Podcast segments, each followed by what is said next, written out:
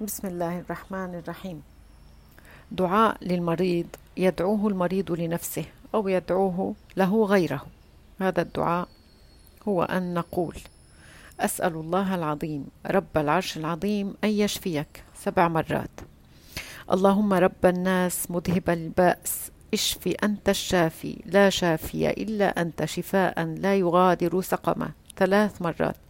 ثم تقرأ سورة الفاتحة. سبع مرات.